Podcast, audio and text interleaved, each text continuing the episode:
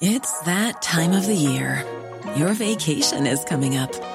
You can already hear the beach waves, feel the warm breeze, relax, and think about work. You really, really want it all to work out while you're away. Monday.com gives you and the team that peace of mind. When all work is on one platform and everyone's in sync, things just flow wherever you are. Tap the banner to go to Monday.com.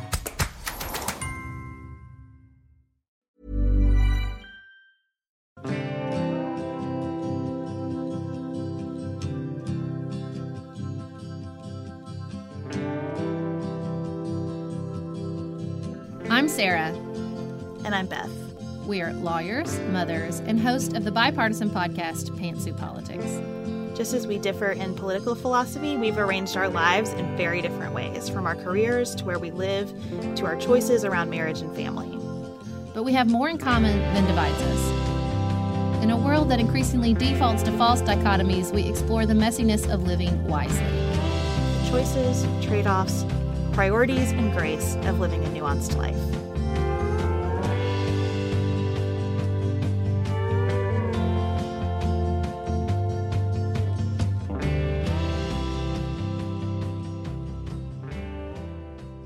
Welcome to another episode of The Nuanced Life. This is episode six, and we are so excited to be here. We're going to be tackling a timely and hot topic, which is Santa Claus. One of our listeners asked, Could you talk about Santa Claus? Whether you do Santa Claus, how you do Santa Claus, um, how you deal with when your kid doesn't believe in Santa Claus anymore. But we wanted to take it a little bit wider for people who um, don't have kids or um, don't uh, subscribe Celebrate to Christmas? cele- celebrate Christmas.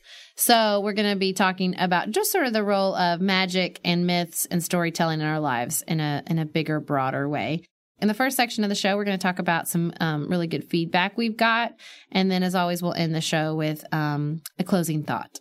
So, Beth, you want to uh, share your piece of feedback first? Yes, we got so many wonderful emails. I wish we had time to go through every single one of them. I have been reflecting a lot on a message that we received from Liz.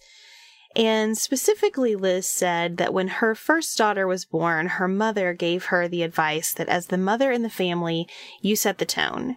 If you want a peaceful family, be peaceful. If you want a kind family, be kind. If you want capable and competent children, teach them to be capable and competent. I love that. And I've been thinking about how the environment that we create is usually less intentionally created than some of the mm. ways that we interact with our children. We read books about like how to discipline or how to teach a specific skill or whatever, and we focus on our words in those specific moments. But I don't think that I have thought about just the overall tone of the house in the way that Liz framed it up. And I, I really appreciated that.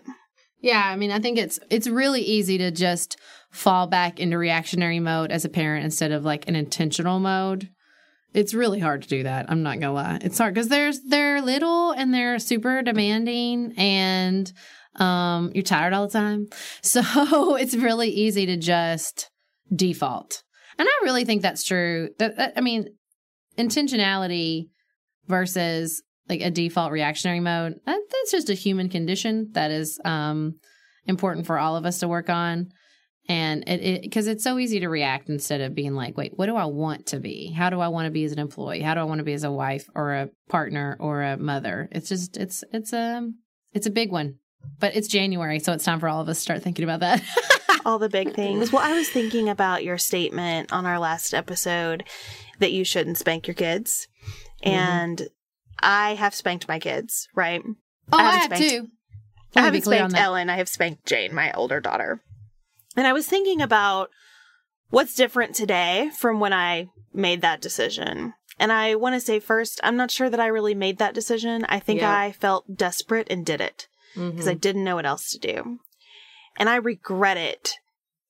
I can't even put into words how much re- mm-hmm. I regret that. Not because I think she's scarred or something by it. She's not. It was totally ineffective. Ugh, The bigger thing is that it was not who I want to be as a parent. Mm-hmm. And I think that if I were starting with Liz's advice, I might avoid that desperation more. And I feel like I'm doing a better job of that with my second child. um, our friend Mandy asked me, so like, if y'all don't spank and you don't do timeout, what do you do? And I really have thought more about just, I haven't framed it up the way Liz did here with you setting the tone, but I have thought a lot about how when I discipline my girls, I am really just not going to control their behavior or how they feel or their mood or how they're expressing themselves, but I can control me. And so my goal is always how do I get out of this interaction proud of the way that I behaved? Because that's the best I can do most mm-hmm. of the mm-hmm. time in yeah. any one interaction with my kids. I think about uh, one time I had this thought and I turned it into an Instagram image because I was so proud of it and I thought it so well summed up the lesson it took me too long to learn as a parent, which is I'm a much better parent when I'm enjoying parenting and not trying to perfect it. You know, when I am out of my head and just, you know, like you said, trying to be a mom I can be proud of and the big picture as opposed to trying to get every individual decision right. And again, think this is applicable just in general human life, even if you don't have kids. Um, but it is, it's a hard thing to do. There's so much pressure and, you know, you love them so much and you want to get it right.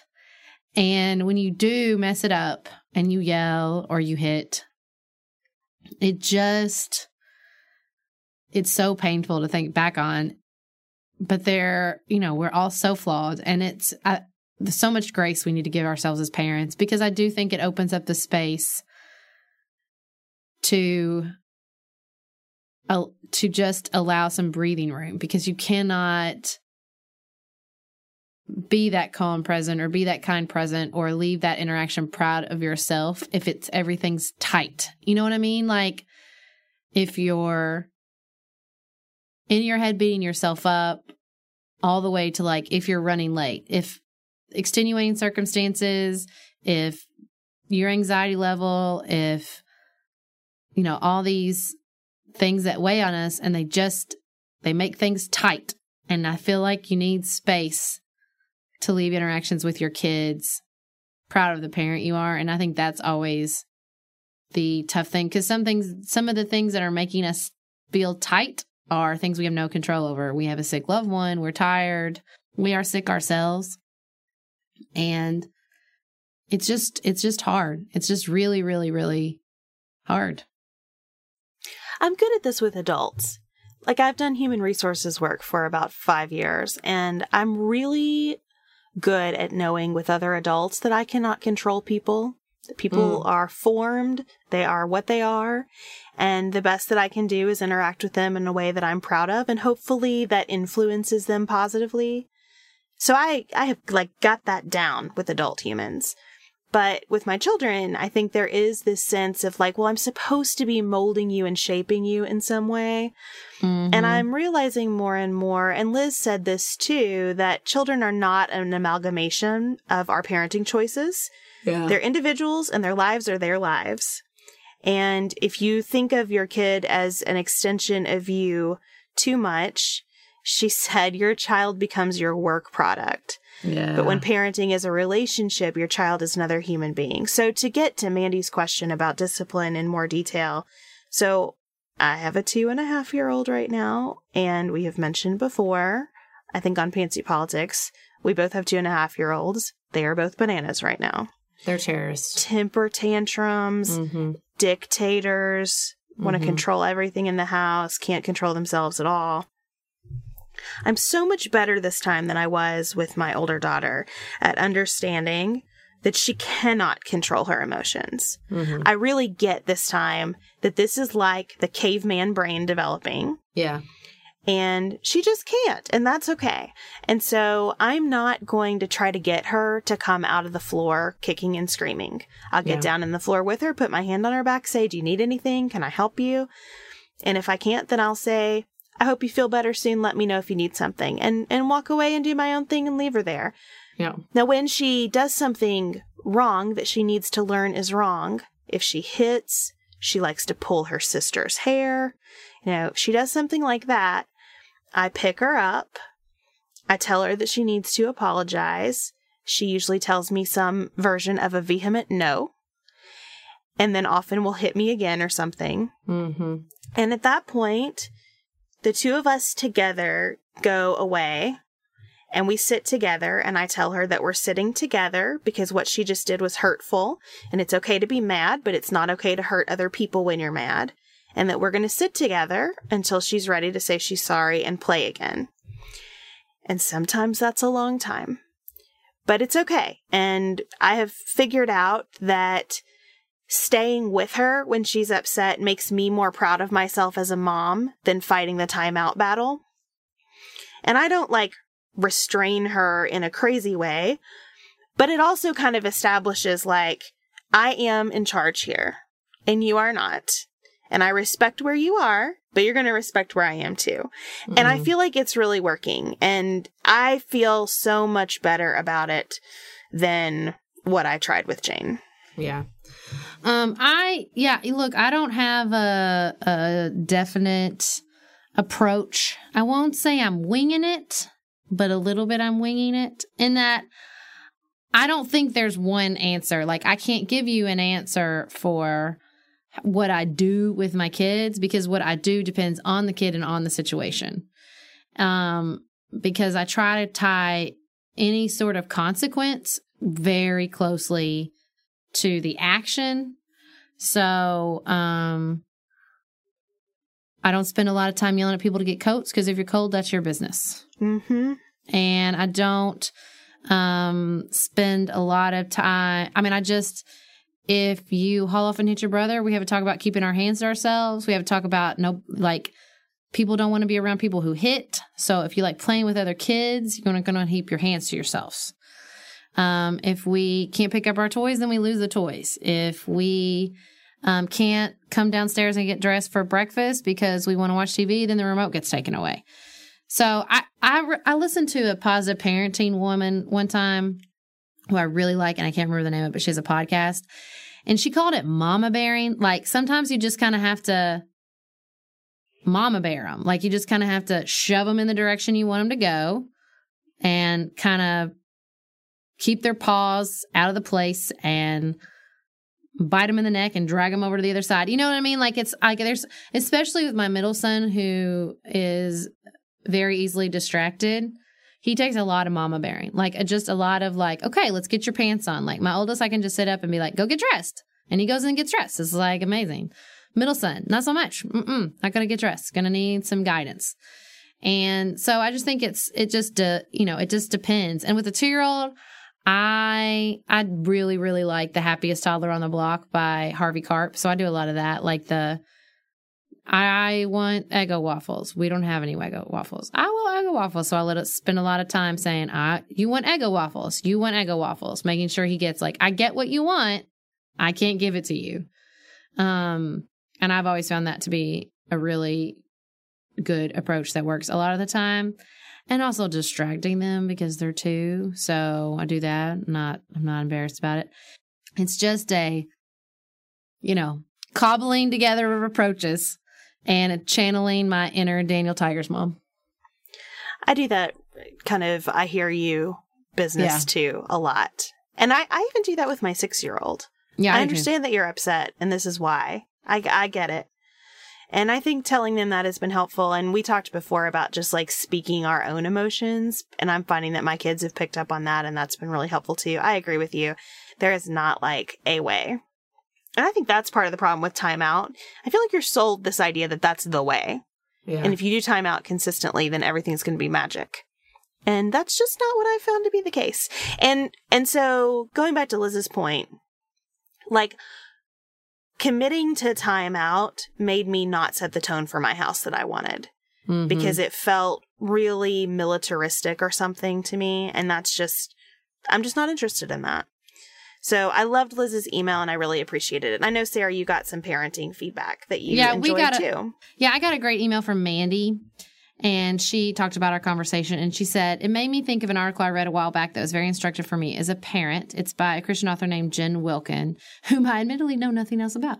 But she said she discussed how it might impact our parenting if we view our children as our neighbors. I thought this was a very interesting idea. And she said it reminded you of your reminded her of your be careful friend when in traffic. And she said, When my children are my neighbors, I have more grace for the meltdowns in everyday situation that they're simply acting like children. Maybe most importantly for me, this perspective pushes me to apologize to my kids when I messed up, just like when I go to a neighbor who I have wronged. Viewing your kids as neighbors isn't the perfect analogy, but it really has given me a lot to think about. That's so true. And it's really funny when you were talking about Jane pulling her hair. Like, I have so much more patience for like other people's kids. Like, I just want to be like, or Ellen pulling hair. I'm like, yeah, I feel like pulling people's hair too. And I've just restrained that instinct but I understand where she's coming from. Like, I feel that way a lot about other people's kids. but your kids, it becomes so much about you and how people view you. And I think that's part of the way uh, why that's so helpful just to think of them as a neighbor. Then then it's not a reflection of you. Because when your ego gets wrapped up in parenting, and when you're like worried about what people are thinking, or you're in a public situation, oh man, that's when I've made my my most terrible decisions as a parent. You know where I think that neighbor thing really comes up is in mom guilt. We have talked oh. a lot about how I don't do mom guilt. And I think that if you think of your kid as a neighbor, both in terms of having grace for them, but also in terms of giving them space, it's helpful. So I've watched so many moms dropping their kids off at preschool or even like kindergarten and showing their kids through their own actions that this is like a devastatingly sad moment. Yes in a way that's super unhelpful to your kid going off and having a great day. Yep. you know? And I think that if you could think of your kids more, I mean, this is what I do, like with my infant to my two year old to my six year old. When I drop them off, it's like, I'm going to work and so are you and we're all going to go have great days and we're going to come back together and talk about it at the end of the day. And that'll be special because we'll have all these different experiences to share with each other instead of, oh my God, we're going to miss each other so much. Yep. Even though I feel that way some days, like save it for the car, y'all. I mean, it's just, it doesn't model for your kids, I think, the kind of attitude that you want them to take into their day. And I feel like, that neighbor perspective is a good way to maybe reshift your focus. People do that with food too when presenting food to their kids. Yeah. You'll be like, well, you might not like this. Why would you ever say that? Don't no. ever, ever, ever say that. Like, I put just food in front of my kids' plates and they eat it or they don't. But I don't ever, I don't even, I'm not selling it and I'm not warning them either. It's just food. There'll be another meal in like two hours. We're Americans, we eat all the time. So I'm just, I'm putting it down. Make your choices. See you at the next meal. With everything, like if you're trying something new, you might be scared. No, just try it. See yep. how it goes. Let's let's talk there's about Daniel it afterward. What do you think? I believe that there's a Daniel Tiger song about this. yeah, I think there is like a try something new kind of song. There's also I'm, a try it, you might like it on Yo Gabba Gabba. Try it. I think you'll like it. Lots of trying songs in the preschool programs. I mean, maybe the neighbor philosophy gets to how if you can just be neutral about most things you put in front of your kids, it allows them to be their own person about it. Yeah. Right? I'm neutral about the food. I'm neutral about this experience. I'm neutral about this game we're going to play. Um, I'm well, neutral like about a, your day. It's like a neutral confidence, though. Yes. You know what I mean? Like they got to feel like I always tell people, babies, especially I feel like this about newborns, like they can smell your fear, y'all. They're like dogs. You have to be super chill and super confident with a newborn, and they will also be like, okay, this person. And I think this is true of kids generally. Like they, they are little, sometimes don't speak at all, don't understand everything being said. Like they need to feel like there's somebody in the room who knows what's going on and who is presenting this as something that can be trustworthy. You know, like the second my kids pick up on like I'm worried about the reaction, it's over. They can sniff me out and it's done. That is a thousand percent true about bedtime. Oh yeah. If you act like bedtime is a big deal, it's about to spiral out of control on you. Yep. Believe me, I've been there. I've walked that road. They're like spies. Like they just have really good sense of like the environment and when there's a weakness. We are so chill about bedtime now, Chad and I. Both chill and rigid. It's like, you will go to bed at this time. It will not be a production. You need to do it because you work better this way, and so do we. Our whole family operates on this schedule, and this is what we're doing. And we're not going to have a bunch of nonsense about it. Jane has tried a few times to come in and, like, I want to sleep with you. No, Oh, because you no. sleep the best in your bed. Ellen wants her door open. No, you sleep the best with your door closed. And we just don't make it a thing. It's just like, this is the way it is. And they fall in line when we're when we're calm about it. When we've Mm-hmm. Yeah. gotten mad, the whole No. thing escalates really fast. Then they sense it. Then they're in. Then they're in for the struggle. yes. They're in for the struggle. My favorite bedtime story is um, Felix started going five, five more. No, three more. What was he saying? Was it five more minutes? It wasn't five. It wasn't a. It was a weird number. Four more minutes. It was four. Four more minutes. and my friend said that her toddler grandson would say he liked to wa- watch um, Bubble Guppies, and he say, three more bubbles, no cry. Like three more episodes, and I won't cry. And I was like, that kid knows what's up. That kid has got it down. Yeah. And the response just has to be, nope, it's bedtime. See you in the morning. No, that kid is a master negotiator. That kid's definitely getting to watch more Bubble Guppies. well, we are going to talk more about kids and hopefully uh, take it in some other directions as well in our main segment today. Many of us have those stubborn pounds that seem impossible to lose, no matter how good we eat or how hard we work out. My solution is PlushCare. PlushCare is a leading telehealth provider with doctors who are there for you day and night to partner with you in your weight loss journey. They can prescribe FDA-approved weight loss medications like Wegovy and Zepbound for those who qualify.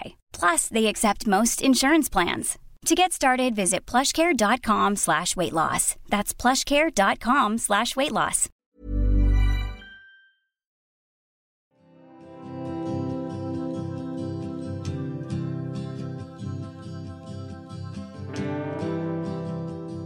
Maggie asked us about Santa Claus. And then, of course, as we do, we started taking that in a lot of different directions. But we'll take it back. Sarah, what are your feelings about Santa Claus? I love Santa. Santa's awesome. Um, I have some strong thoughts about the quote unquote usage of Santa. Like, I think that there is a very important role for in our lives, and especially the lives of children, but everybody, for sort of storytelling and magic. And, you know, I think that it, there's a primal desire to gather together as a group and decide on a story. And we don't have a lot of those left, so I'm pretty protective of the ones we have.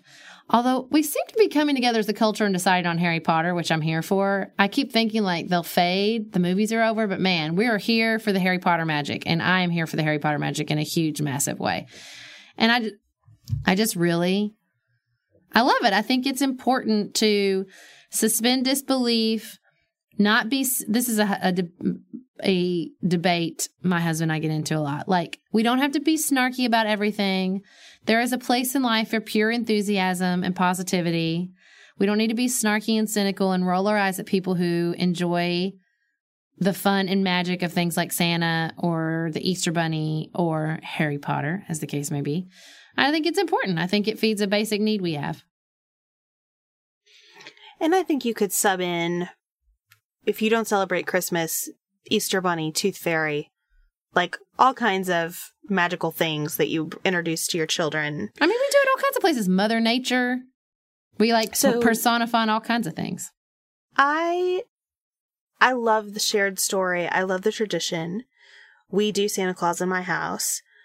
What I am against a little bit is deciding that the magic has to be extreme in a way that becomes stressful for everyone. Mm-hmm.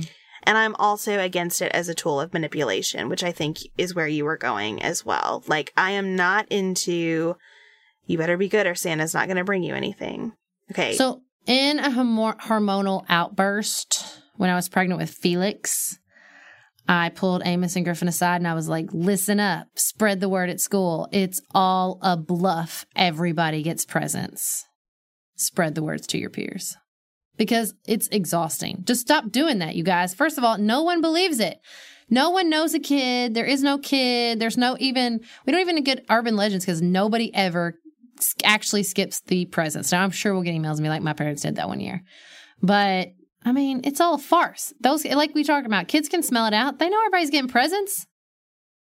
The bigger thing for me about it is that when Jane stops believing in Santa, I want to have the conversation about Santa that is, this is an expression of our love for you. And I want to be able to do that without it being like, our love is conditional. Right. you know? And so I don't think I can have the conversation that I want to have about what Santa means if I use Santa as a tool of coercion.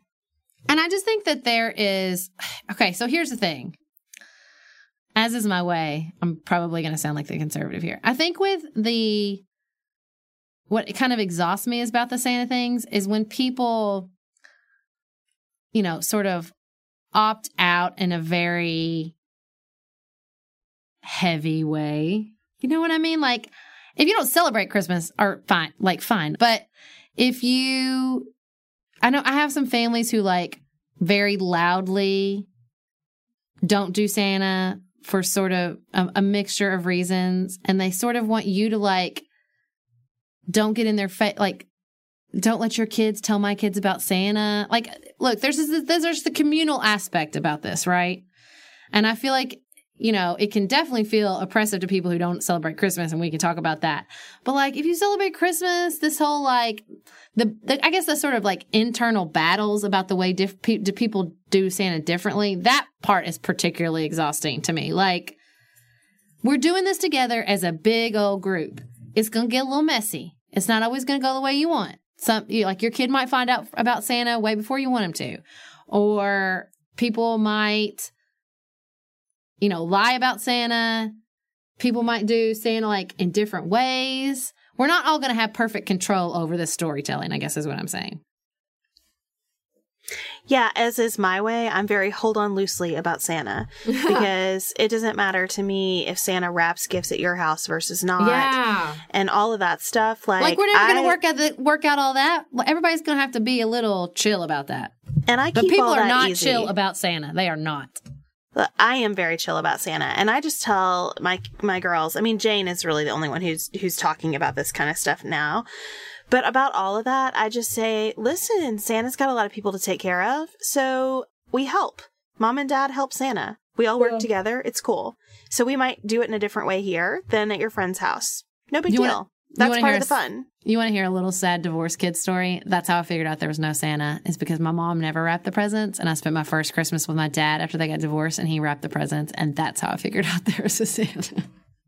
there was no. Santa, and then a sad little divorce kid. I don't remember it. I have no memory of it, but it is pretty pitiful.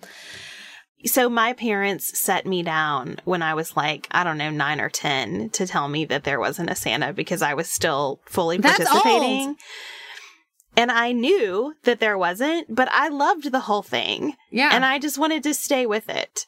And I cried and, and they were like, did you really not know? And I said, of course I knew. I just, I enjoyed it. Why'd you have to I end my wanna have this childhood, mom and dad? Well, and I just think, okay, are we going to talk about the elf? yeah, let's talk about the elf. Let's just do it. Okay, everybody.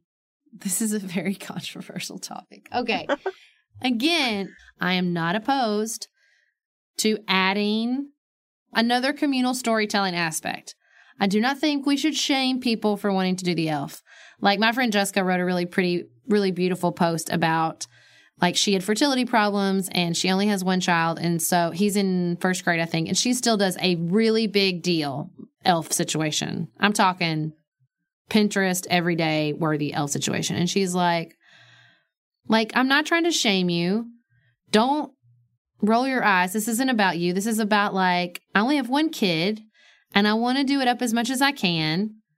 And like, just don't make it about any more, anything more than that. So, so I think that people that really like the elf get shamed. I think other people that feel shamed into the elf is completely unnecessary. I wish everybody would stop trying to control their kids via the elf or Santa Claus because y'all are all bluffing. Your kids all know it. It's not working anyway.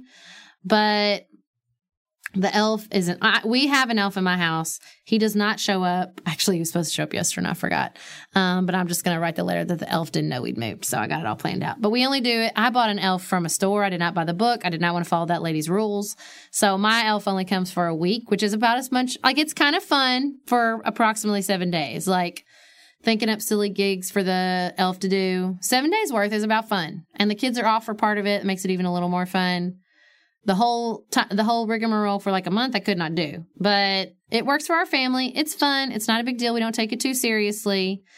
Um, and so I think like you know, let's all give grace. If you want to do the elf and you want to do it up, that's fine. If you don't, that's okay too. Everybody, I agree. I'm so you do you about all of this. We do. I bought, I think the elf is kind of creepy looking for my taste. So I bought this really cute little snowman. We call him Snowball. He shows up on December 1st. All he does every day is pick a new hiding spot. And so the girls get up in the morning. They see where he is. It's a fun game. Some days they don't find him. I feel really proud of myself on those days. we he just a different spot every night and it's fun. And we write a letter with him at the beginning that says Santa sent him and he is excited to watch them have Christmas magic this year. That's it. I think that you should do what's fun for you as a parent. Like the people who do it up with the elves, as long as we're all recognizing that that's a lot about the parents having fun, I think that's super. Yeah, so it's the same way I feel about kids' birthday parties. If you, as a mom or a dad, enjoy like the production of a kid's birthday party, have at it. You just don't have to make it mean anything else. If you don't, and you go to frozen yogurt or a jumping place, like feel fine about that too. They're gonna have fun either way. Doesn't Yeah. matter. yeah, they really just want the cake anyway, and the presents. That's right. All the presents. And that's I, that's what I think about all this Tooth Fairy, Easter Bunny, like whatever traditions you have or don't have in your house. I think that if you can just have fun with them, you're doing your part. What I do not love is the whole shaming of people who do any of these traditions from the lens of, well, I don't lie to my kids. Yeah, that Okay. bugs me. I think there is a big difference between storytelling and Mhm. lying. Now, I don't lie to my kids in the sense of you need to stay in your bed because there are monsters under it, right? Or you can't eat that because it's poison. Like, I see people use lies the way I would use distraction or just a simple no. you know, Yeah. I don't like that. Um, that, that's not gonna work in my house because I do want to establish those boundaries with my children. And I think that that's an important practice for us. Being told no, I think is important. I think it's hard. And that's why it's so important. And, and I don't feel compelled to give a why that is compelling or, um, sensational with I'm everyone a in my terrible liar. I don't know how people think so quickly on their feet. I'm just bad at lying. I can't think up stuff like that. I just usually tell them the truth. I'll never forget one time we were in the parking lot and somebody said something about happy hour, and Griffin went, "What's happy hour?" And I said, "It's a time when uh, uh, adults gather to drink alcohol for cheaper." And my friend was like, "I can't believe you just told him that." I'm like, "What was I supposed to tell him? It's the truth." And he was like, "He doesn't care." Like I kind of feel like what people don't realize is like you can almost tell them like the most graphic truth and they will take in the percentage of it they are willing to take in and they will f- totally forget the rest if it's just a passing comment. Now, like you can't traumatize them, but like often you can just be like, like I definitely told Griffin about sex when he was like four. He does not remember and did not register it. Like I just said it real simple, like, oh well, this is what happens, and that's how the babies come. And he was like, what? And then he got distracted and he walked away and he didn't even remember it. You know what I mean? Like they kind of like take in what they're capable of taking in. I think this goes beyond parenting. I think truth can be told in appropriate ways for the situation, almost always. And I also think that you become good at what you practice. And so if you practice telling your kids, you can't eat that because it's poison, like you're going to get better at coming up with that stuff. If you Mhm. practice, you can't eat this because it's almost dinner time and I don't want you to run your appetite. And here's where babies come from. And what's happy hour? It's where adults get together and drink things that you'll get to drink to when you're older if you choose to. Like you'll get better at saying those things. And I think that's Mhm. true with the adults in your life too. Like you don't, I'm kind of against the idea of white lies because I think the truth can usually be said graciously. And so I guess my suggestion is just to practice that over and Yeah. over. Well, I had a big debate several years ago with a dear friend of mine about Santa, and he was just adamant that participating in Santa was lying to your kids, and worse, it was perpetuating the belief in the fantastical, and that's why people. That's why we had, you know, this doubting of science and we had people that didn't believe in climate change. I mean, he really, he went all in. And I said, look, you are not going to sit down with your two year old and explain that Elmo is not real, isn't and is in fact a puppet with somebody's arm up his butt. Okay, like you're not going to do that for a lot of obvious reasons. One, he won't understand even if you do, because developmentally he's not capable of distinguishing the two facts. And two, because on a whole range of issues from childhood to adulthood, from zero to 99, we sort of we don't see the world in this harsh science based reality. Like, if you believe that, then do you believe that you love your spouse? Or do you acknowledge that it's a complex mix of hormones driven by the evolutionary need to reproduce? Like, of course not, right? We don't, we say we fall in love. We don't say we are pheromone, we smelled each other's pheromones and we're pushed by the scientific urge hidden within our hormonal structure. You know, like we don't do that because that's that sucks and nobody wants to think like that all the time, right? There's all manner of sort of stories and myths and magic we attach to things that if we really wanted to break them down in the to the cold hard reality of the science of what's happening would it would be a depressing way to live your life. and so, yeah, Santa one way that we do that, but it's, you know, I think that kid parents have told their kids myths and legends to teach them how to be good people and the importance of giving or to scare them away from things that were dangerous for a million years. And we're going to keep doing it for another million years. And I think that's because we have a there's a real human need there to create stories about why the sun rises and the moon sets and why um, we celebrate this time of year, whether you celebrate it as Hanukkah or Kwanzaa or Christmas or solstice or whatever, right? Because the days get shorter and it gets darker and we need some stories to light the night. And I don't think there's anything wrong with that. And I want my kids to think in layers about things. Mm my church right now is revisiting the story of Christmas. And there's a lot of discussion about geography and how this could have actually happened and sort of what the history is. And I think it's super interesting. I mean, I love geography. Like, I love a good map showing me like the proximity of Bethlehem to Nazareth and all that Nazareth and all that jazz. I, I can get into that. But every week I've been sitting there taking that in. I'm very fascinated by it and, and I'm I'm learning a lot from the ultimate point of each of those messages. But I do have this feeling every week where I think to myself, do I believe that this actually took place? You know, we're talking about it like a historic event. Do I really believe that? And I usually conclude not really, and it doesn't matter to me at all. Because that's not the point. And that's how I feel about all of the things that we use truly as stories with our kids to illustrate these big ideas. I mean, that's, I think Santa is a really big idea.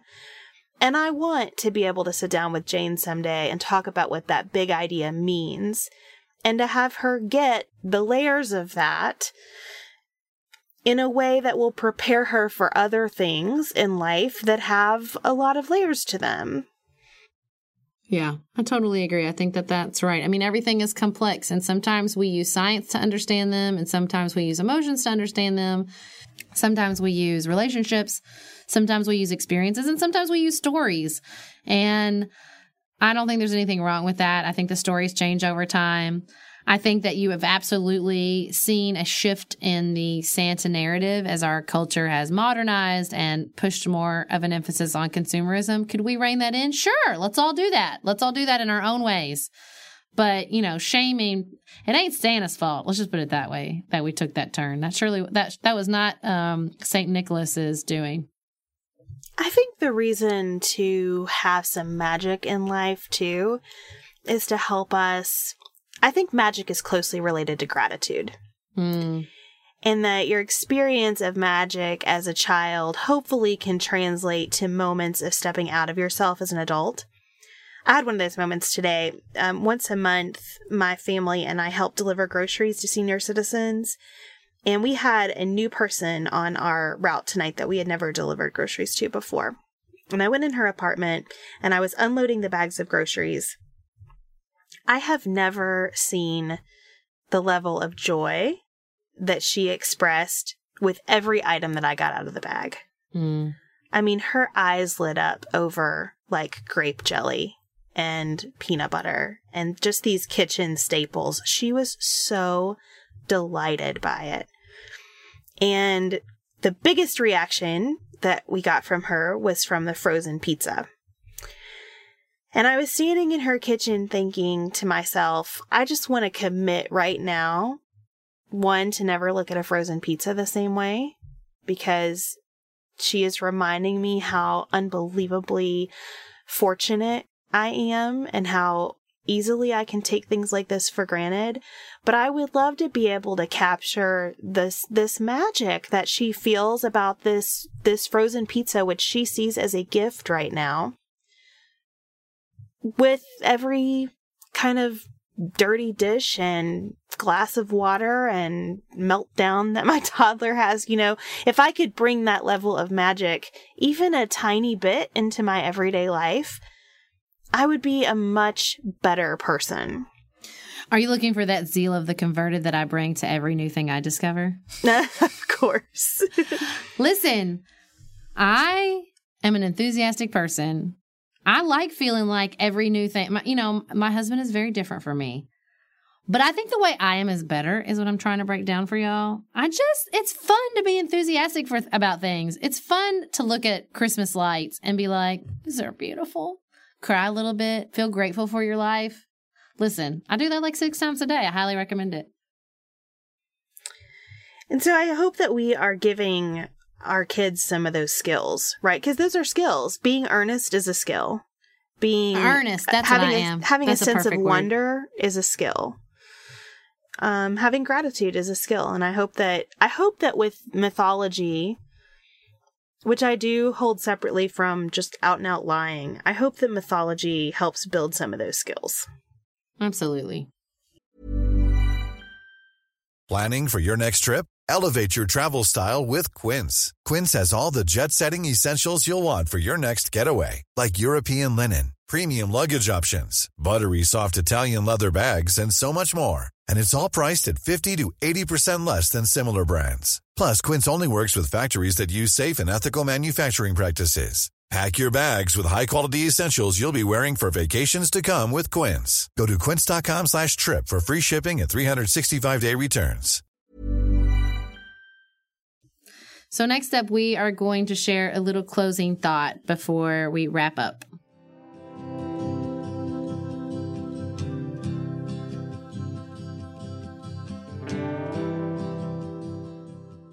So, for our closing thought, we decided to read the letter that made its way across the internet um, as an expression to how to tell your child about the the quote unquote truth about Santa.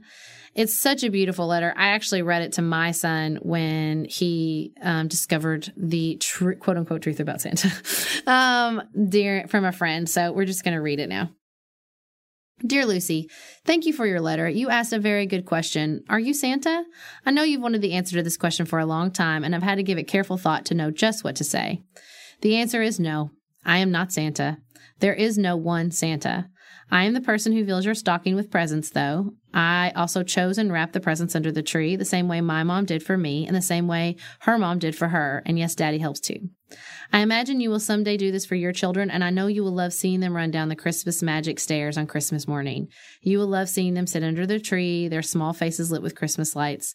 This won't make you Santa, though. Santa is bigger than any one person, and his work has gone on longer than any of us have lived. What he does is simple, but it is powerful. He teaches children how to have belief in something they can't see or touch. It's a big job and it's an important one.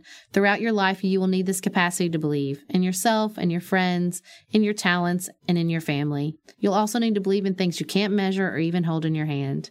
Here, I am talking about love, the greatest power that will light your life from the inside out, even during its darkest, coldest moments. Santa is a teacher, and I have been his student, and now you know the secret of how he gets down all those chimneys on Christmas Eve. He has help from all the peoples whose hearts he's filled with joy. With full hearts, people like Daddy and me take our turns helping Santa do a job that would otherwise be impossible. So, no, I am not Santa. Santa is love and magic and hope and happiness. I'm on his team, and now you are too. I love you, and I always will, Mama. Oh, so sweet. And I gave my child a little Team Santa shirt. He loves being on Team Santa now for his little baby brother. So, thank you for joining us for another episode of The Nuanced Life. Until next week, keep it nuanced, y'all.